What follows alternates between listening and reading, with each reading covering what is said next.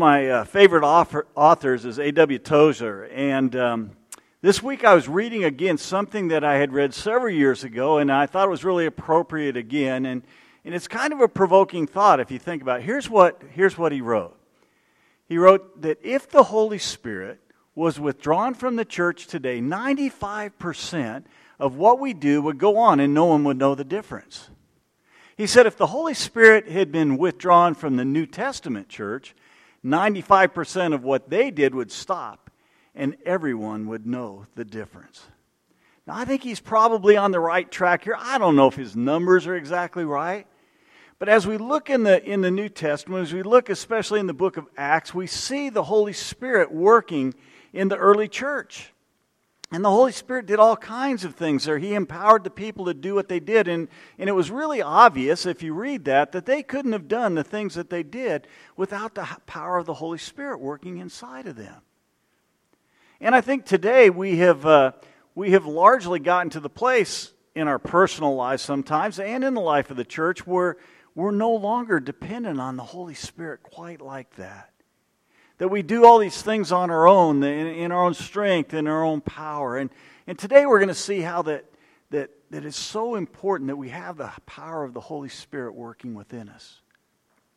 Now, I can understand, I guess, to an extent, why we sometimes struggle with this idea of the Holy Spirit working within us. And even in the Old Testament, or even in the New Testament, the book of Acts, as we see him working, it's not exactly clear how he works. Does he speak audibly? Does he does he just give people impressions? Does he lead by circumstances? Does he do all those things? It's really not clear sometimes exactly how he works.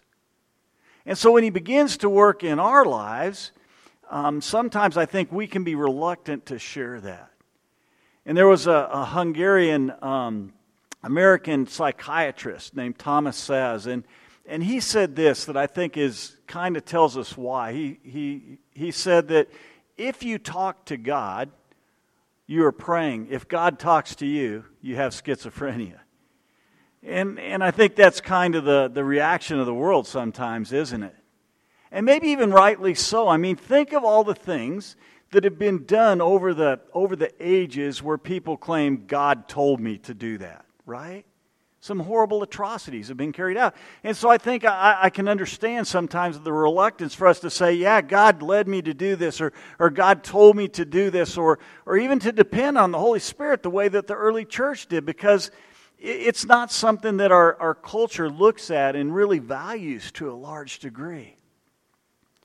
But we need to make sure that we don't allow that kind of thinking to paralyze us and to get away from the power that the Holy Spirit does have to, has to, uh, to work in our lives. Last week I mentioned a book that I've been rereading again. It's a book called Forgotten, God, Forgotten God, written by a pastor named Francis Chan. And, and in his book, he writes this He says, I don't believe God wants me or any of us, any of his children to live in a way that makes sense from the world's perspective a way I know I can, quote, manage. I believe He is calling me and all of us to depend on Him for living in a way that cannot be mimicked or forged. He wants us to walk with His Spirit rather than depend solely on the raw talent and knowledge He's given us. I think that's really true. And we have a tendency, just as human beings, sometimes to depend so much on, on what we can do, and we sometimes, I think, do ignore the power of the Holy Spirit in our lives. Now, last week we began this, spirit, this series by talking about the presence of the Holy Spirit. And because what we talked about last week is such an important foundation for what we're going to learn this morning, I want to take just a brief moment to review some of the important things that we that we learned last week. The first thing that we talked about is the fact that the Holy Spirit is 100% God. He's not a different kind of God. He's not a lesser God. He's 100% God. We also talked about the fact that He's a person and not just this impersonal force, that, that we want to refer to the Holy Spirit as He and not it. And then we began to talk about the presence of the Holy Spirit in our lives. And the first thing that we learned there was that Every disciple of Jesus receives the Holy Spirit at the moment of placing one's faith in Jesus. that we don't have to do anything special. There's not a second work that we have to do. That the very moment that I place my faith in Jesus Christ, the Holy Spirit comes to dwell in me. And not only does he do that temporarily, but the next thing we talked about is that from that moment, the Holy Spirit dwells permanently in that person's life. There, there's nothing we did to get him in the first place, so there's nothing we can get him to do to leave. Now, we can, we can quench him, we can ignore him, we, we don't have to follow him, but, but he's going to stay there and live there permanently. And then finally, the last thing we talked about was the fact that the Holy Spirit is a helper. He comes alongside us. He's not a dictator. He won't force us to do what He wants us to do. And that's going to be really important today as we talk about the power of the Holy Spirit. The Spirit is there. He wants to do great things in our life, but He's not going to force us to do that. So today we want to talk about the power of the Holy Spirit. Kind of like the batteries that I talked about with the kids, that, that power He has to do His work inside of us. And I want to begin this morning with um, Jesus' last words that He spoke before He before he ascended to his Father. This is after the resurrection. In Acts chapter 1, verse 8, some of you are probably familiar with these words, but here's what Jesus said to his disciples But you will receive what? Power. You'll receive power. When? when the Holy Spirit has come upon you. And you will be my witnesses in Jerusalem and in all Judea and Samaria and to the ends of the earth. Now, I want you to, to think about the context here in which Jesus said these words. Remember, he has a large group gathered here. This is not just the 12 or the 11 that are left, I guess. It's, it's a large group of disciples if you read it in context. And so, one, what we find right away is that the power of the Holy Spirit is available to everyone. It's not just for some super spiritual Christians, it's for everyone. And Jesus said, when, when the Holy Spirit comes, He's going he's to give you power. And today we're going to talk about that power and how we can recognize that power in our lives and what, what the purpose of the power is. And we begin to get a clue right here what the purpose of the power is. What is why does Jesus say he's going to send the Holy Spirit? Why does he say he's going to empower the disciples? So they can be his witnesses. They're in Jerusalem and then to the ends of the earth, at least what was the known world at that point in time. And the first thing that we see here is that the power of the Holy Spirit is not about me. Am I going to benefit from the power of the Holy Spirit working in my life? Absolutely, but it's not about me. It's about Jesus. It's about being a witness for Him. It's about glorifying Him. And we're going to see that over and over and over again this morning. It's not about making me happy. It's not about making me rich. It's not about giving me my best life now. It's about glorifying Jesus and pointing people to Jesus. And, and, and we're going to see that again over and over and over again this morning. So here's the big idea that we're going to take away today, and that is this that the Holy Spirit glorifies Jesus in a way that is consistent with God's character and God's Word. And we're going to see that particularly. I want you to have that idea as I read this morning from John chapter 16. If you have your Bibles with you, uh, you can go ahead and, and turn there to John chapter 16. You remember last week we saw that Jesus began this discourse that, w- that he spoke to his disciples just a matter of a few hours before he's going to go to the cross. And there in chapter 14 of John, he talked to them about the presence of the Holy Spirit, which we talked about last week. Now, as we get to John chapter 16, he's going to actually tell us about the power of the Holy Spirit. So if you have your Bibles, Go ahead and turn there to, uh, to John chapter 16. I'm going to begin reading this morning in verse 5. But now I am going to him who sent me, and none, none of you asked me, Where are you going? But because I have said these things to you, sorrow has filled your heart. Nevertheless, I tell you the truth. It is to your advantage that I go away, for if I do not go away, the Helper will not come to you. But if I go, I will send him to you. Remember, we looked at that verse last week, and we, we made the point that, that it's better to have the presence of the Holy Spirit in our lives here on earth than it would be to have the physical presence of Jesus here. And that's what he says. It's to your advantage that I go away so that you get the Holy Spirit in your life. And when he comes, he will convict the world concerning sin and righteousness and judgment, concerning sin because they do not believe in me Concerning righteousness, because I go to the Father and you will see me no longer. Concerning judgment, because the ruler of this world is judged. I still have many things to say to you, but you cannot bear them now. When the Spirit of truth comes, he will guide you into all the truth, for he will not speak on his own authority, but whatever he hears, he will speak. And he will declare to you the things that are to come. He will glorify me, for he will take what is mine and declare it to you. All that the Father has is mine. Therefore I said that he will take what is mine and declare it to you.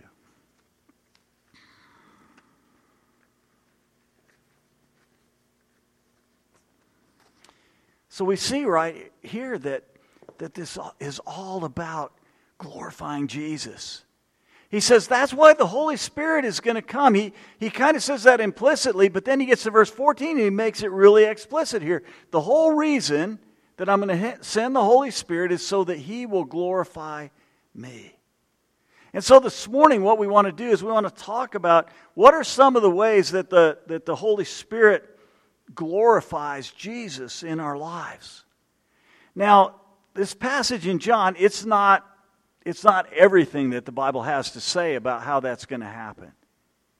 That's for sure. There's some other places, like, for instance, Ephesians chapter 1. The Bible tells us there that part of the role of the Holy Spirit in our life is to assure us of the salvation that we have through Jesus.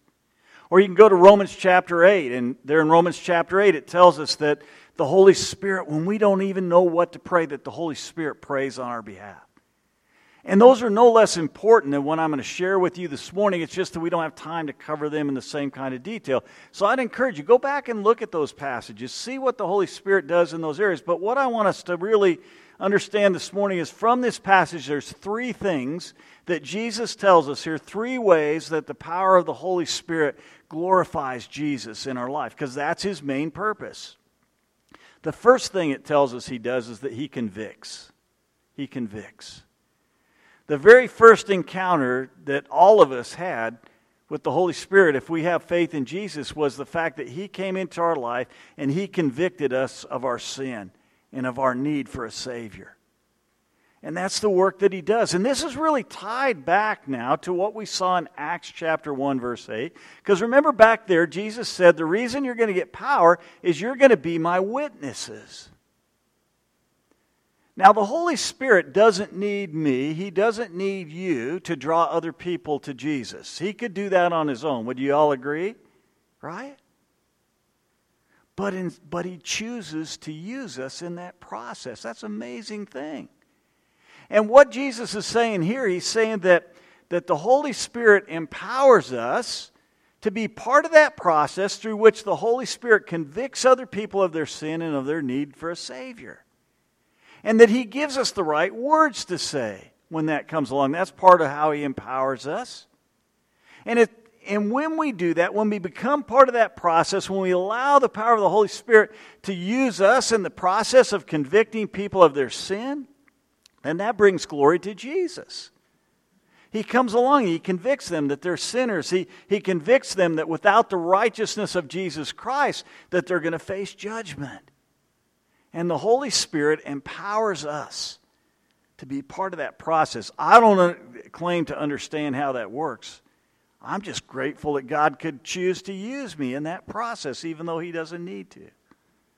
The second thing here it says is that, that He guides us. In particular, it says here in verse 13 that he guides us into truth. Now, we have to keep in context, this in context here. Remember that just a chapter before this, or a couple chapters before this, back in chapter 14, Jesus said, I am what? I'm the truth, right? And so part of the role of the Holy Spirit, it says here, is to guide us into truth. And the idea here is that it, the Holy Spirit, He guides us to Jesus. He guides us to, to remember the things of Jesus. He guides us to live in a way that we can give glory to Jesus, that we can obey His commands. As we saw last week, Jesus began talking about the Holy Spirit by saying, Obey my commandments. And He says, And I'm going to send you someone to help you to do that. And so the Holy Spirit is going to guide us back to Jesus. It's going to guide us back to Jesus as the way and the truth and the life. But how exactly does he do that? There's a key little word in verse 13 here. It's the word for. And when you see that word in the Bible, it's usually in there as a as kind of an indication that now the Bible writers are about to explain the reason for something or explain how it works. And the word for here tells us how the Holy Spirit guides us. And that leads us to the third way he does. It says that he speaks and he declares. That's how the Holy Spirit guides us. Now, when Jesus was here on earth, several different times he said this, something like this. He said, You know what? I don't speak on my own authority. I only speak what the Father tells me to speak, basically. And when he did that, he said, The Father gets glory out of that. In a similar way, the Holy Spirit says here, I don't speak on my own authority. He says, I only speak what I hear from the Father, what I hear from Jesus. And when I do that, that gives glory to Jesus. And so he speaks to us, he declares to us the truths of Jesus. And that's how he guides and, and, and leads us. But how exactly does he do that? I mean, that, isn't that what you guys really want to know? How, how does the Holy Spirit speak and how does he guide? Now, I wish I could give you, like, okay, here's the four steps, and the Holy Spirit will guide you if you just do these four steps, but it's not really quite that easy. I mean, if I go back to the, to the New Testament, if I go back to the book of Acts and I look at the way that the Holy Spirit worked there, it was clear that he worked, but we don't get a whole lot of detail about how he worked. Did he speak audibly? Like I said before, did he speak audibly? Did he, did he just give impressions? Did he lead by circumstances? Did he do some combination? And, and the fact is, we really don't know. So it seems to me that the, the key here is that I need to begin to understand how do I recognize the, the voice of the Holy Spirit? Because there's all these there's all these other voices out there that I can listen to. I don't know about you, but I've had times in my life when I've definitely had inner impressions from, from God that I know are from the Holy Spirit speaking to my human spirit. I know that. I've never audibly heard his voice. It came pretty close once in my life. I didn't hear a voice, but the time when God called me to, to be a pastor, I was sitting in a church service and, and just kind of out of the blue, God speaks to me through that. And I knew that it was the voice of the Holy Spirit speaking to me then. But I can't just give you this, like, here's how to do it. What I can do is probably give you some, some clues, some guidelines, some tests to apply. And a lot of what I've learned over the years about listening for the voice of the Holy Spirit came from a book called Listening to the Voice of God that was written by uh, Pastor Roger Barrier. Some of you know him. He's pastor here at Casas. As a matter of fact, the day that God called me to be a pastor, I was sitting in church listening to Roger preach. So, kind of interesting how God did that. Now, I'm not going to just give you the, the seven or eight or nine things that, that he wrote down. I'm going to kind of incorporate them into, into that as well as some other things that I think I've learned, plus what we can find from this passage this morning. Fact is, every time a voice speaks, it's not from the Holy Spirit. Sometimes it could be from Satan, right? Satan could, he tries to enter our thoughts gets us to think things. Could be just my own selfish desires sometimes. Could be the Mexican food I had for dinner last night. I mean, you know. So how do I know when it's really the Holy Spirit? Well, let me let me share with you I think some guidelines that, that you can use. Here's the first one, and I think probably the most important one. It will always be 100% consistent with the Bible. It'll always be 100% consistent with the Bible. You know, sometimes I'll write an email or I'll send a text to somebody and they'll misunderstand it. And there's a lot of reasons that could, you know, when you're writing something down, you don't really kind of get the, the, the feeling behind it or things like that. I might use some words that mean something different to them than what they meant to me. Could be all kinds of misunderstandings. So over the years, I've learned that, that sometimes I have to actually get with that person. I have to explain to him, here's, here's what I wrote. Now, I'm the only one that can do that because I'm the one that wrote it, right?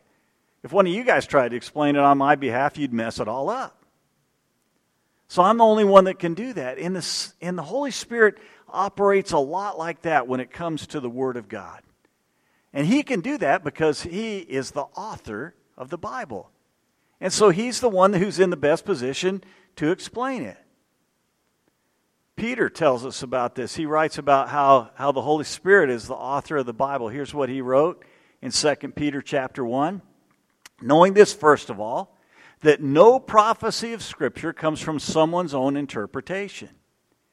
For no prophecy was ever produced by the will of man, and here's the key part, but men spoke from God as they were carried along by the Holy Spirit.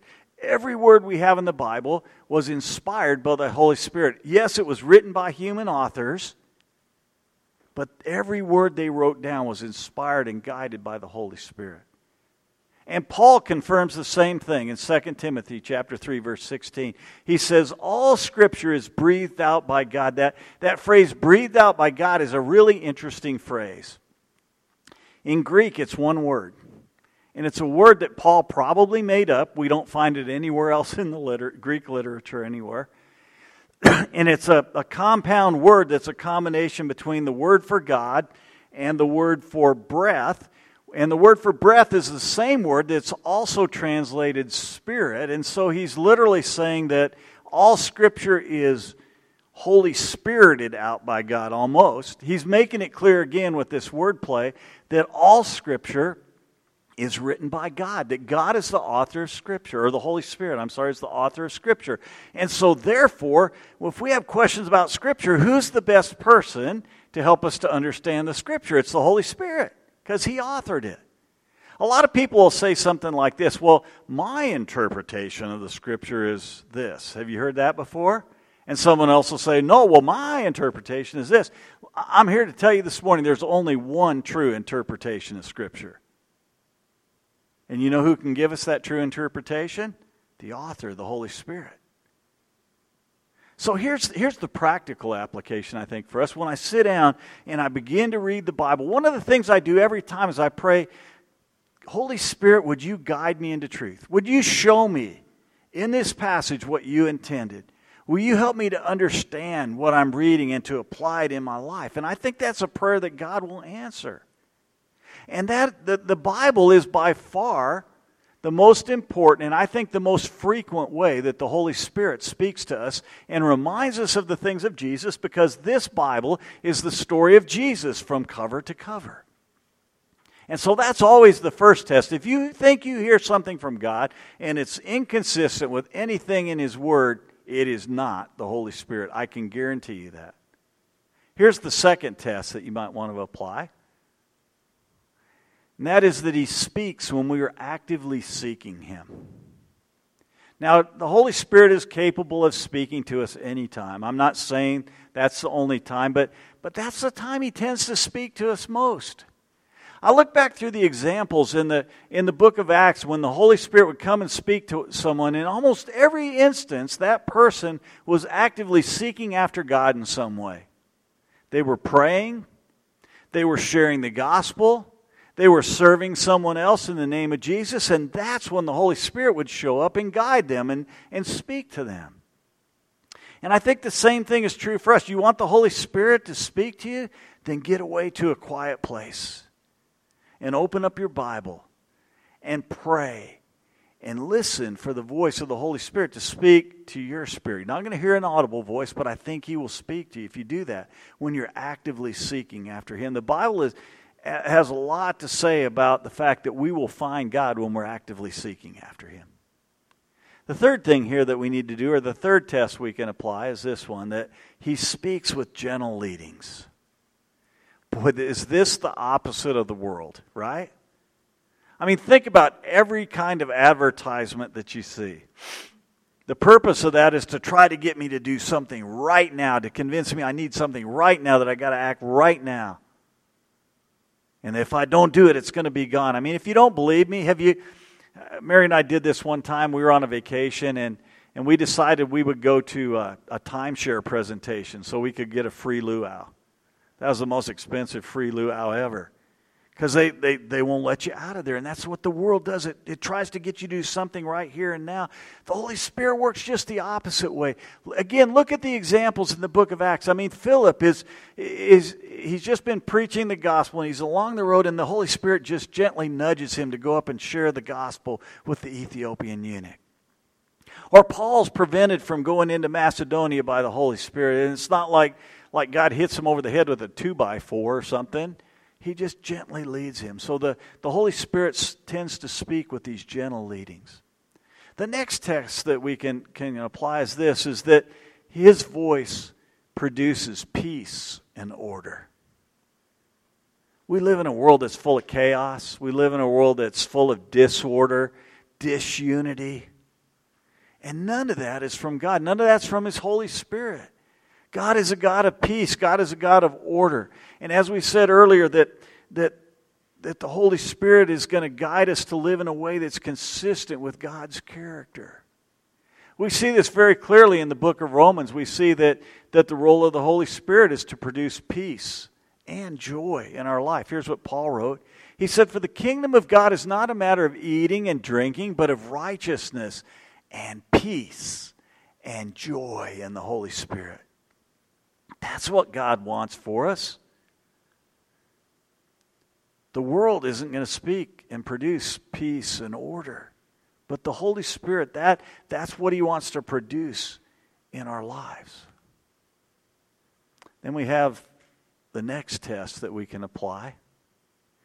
And this is the one that's going to kind of bring us full circle is that his voice spotlight, spotlights Jesus above all else. Here in the auditorium, right on the ceiling above you, we have all these spotlights up here that are shining in my face right now. But we didn't put those up there so that every week you would come in here and go, wow, those are really cool spotlights, right? We did that so that you can see what's going up here on the, on the stage. And so if you came in and said, What great spotlights, and you didn't see what was going on here, they really wouldn't be serving their purpose. Now, I'm going to tell you that this analogy breaks down at some point because the reason we have the spotlights up there is not to bring attention to those of us who are up here. Our goal is always to bring attention to Jesus. It's just to, to make it a little easier to see what's going on and to create an atmosphere here. But that's a lot, those spotlights are a lot like the way the Holy Spirit works. His goal is not to bring attention to himself. His no, goal is not to bring attention to us. His goal is to point the way to Jesus. And if he is speaking, he will always put the spotlight on Jesus. So that brings us all the way back around to where we started a little bit ago with our main idea. And that is that the Holy Spirit glorifies Jesus in a way that is consistent with God's character and God's Word. On the day of Pentecost, the disciples were all gathered there together. And the Holy Spirit came down upon them. And the people that observed that at first, they thought these people were crazy. They accused them of being drunk. But the one thing they didn't do was, was keep the attention there on those people. You know, after the Holy Spirit came down and, and poured his power on those people, nobody said, Hey, isn't it really cool how all these people learned a new language in just one day? Nobody said, Man, I've never heard Peter speak like that before. He must have taken a public speaking class. No, the attention wasn't there at all. It says that they were cut to the heart and that 3,000 of them that day gave their lives to Jesus Christ and were baptized. And who did that bring glory to? That brought glory to Jesus, not to anyone else. It brought glory to Jesus. There are some of you here this morning who maybe have never put your faith in Jesus Christ.